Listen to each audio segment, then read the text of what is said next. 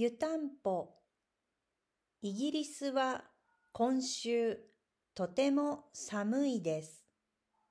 朝は車の窓が白いです。毎晩湯たんぽを使っています。毎日夜寝る前に電気ケトルでお湯を沸かします。お湯を湯たんぽに入れてベッドに持っていきます。布団の中が暖かくなります。私は湯たんぽが大好きです。でも最近湯たんぽが壊れました。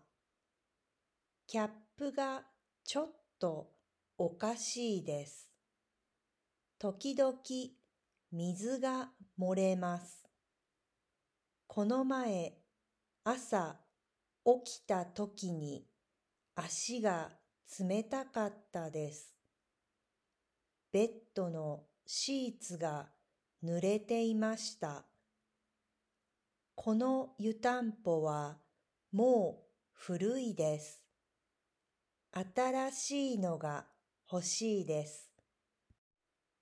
メインの湯たんぽは使えなくなりましたが、うちには他にもあったかグッズがあります。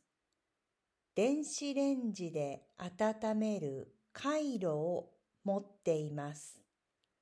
少し長くて首や肩を温めるものです。寒い夜には足首を温めるために使っています。普通はレンジで2分温めれば何時間も暖かさが続くのですが、今は寒すぎてすぐ冷たくなってしまいます。友達から勧められた電気ブランケットが気になってますが、まだ買いません。買ったら動けなくなると思うのでやめておきます。